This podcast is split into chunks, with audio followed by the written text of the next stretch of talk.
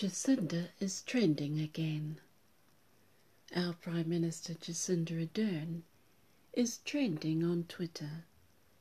An Australian TV host decided to rip into her for taking a holiday there and suggested she should have stayed home.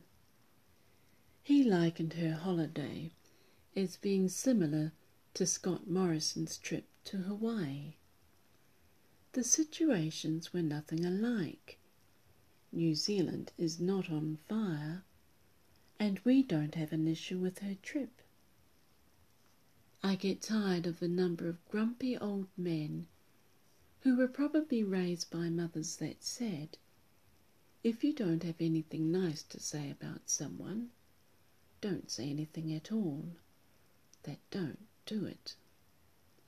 Men of a certain age generally white and affluent, seem to feel entitled to expressing negative opinions about successful women in high or powerful positions. They don't seem to realize how publicly belittling others, particularly women, without restraint, gives them away as being sexist and misogynistic.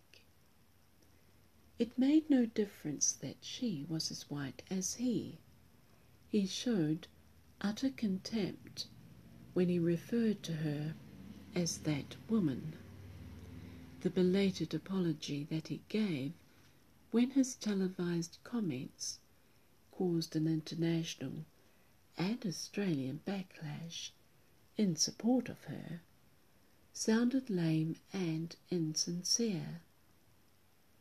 I wish grumpy old loud-mouthed men would just shut up about Jacinda.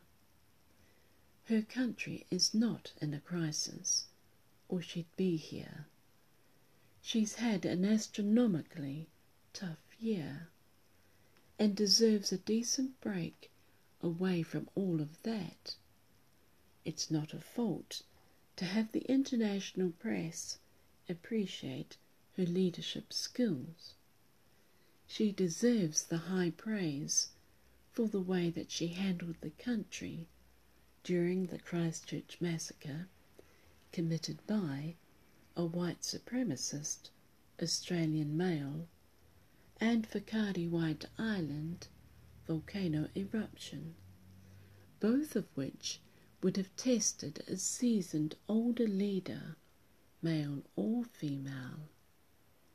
She could have gone to Hawaii, but is showing support for her Aussie neighbour instead.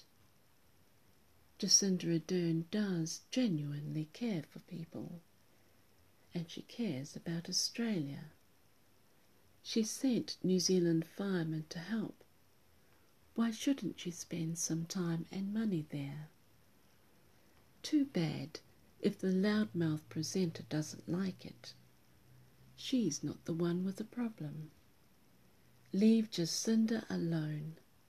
She's our Prime Minister, and she's doing a bloody good job of it.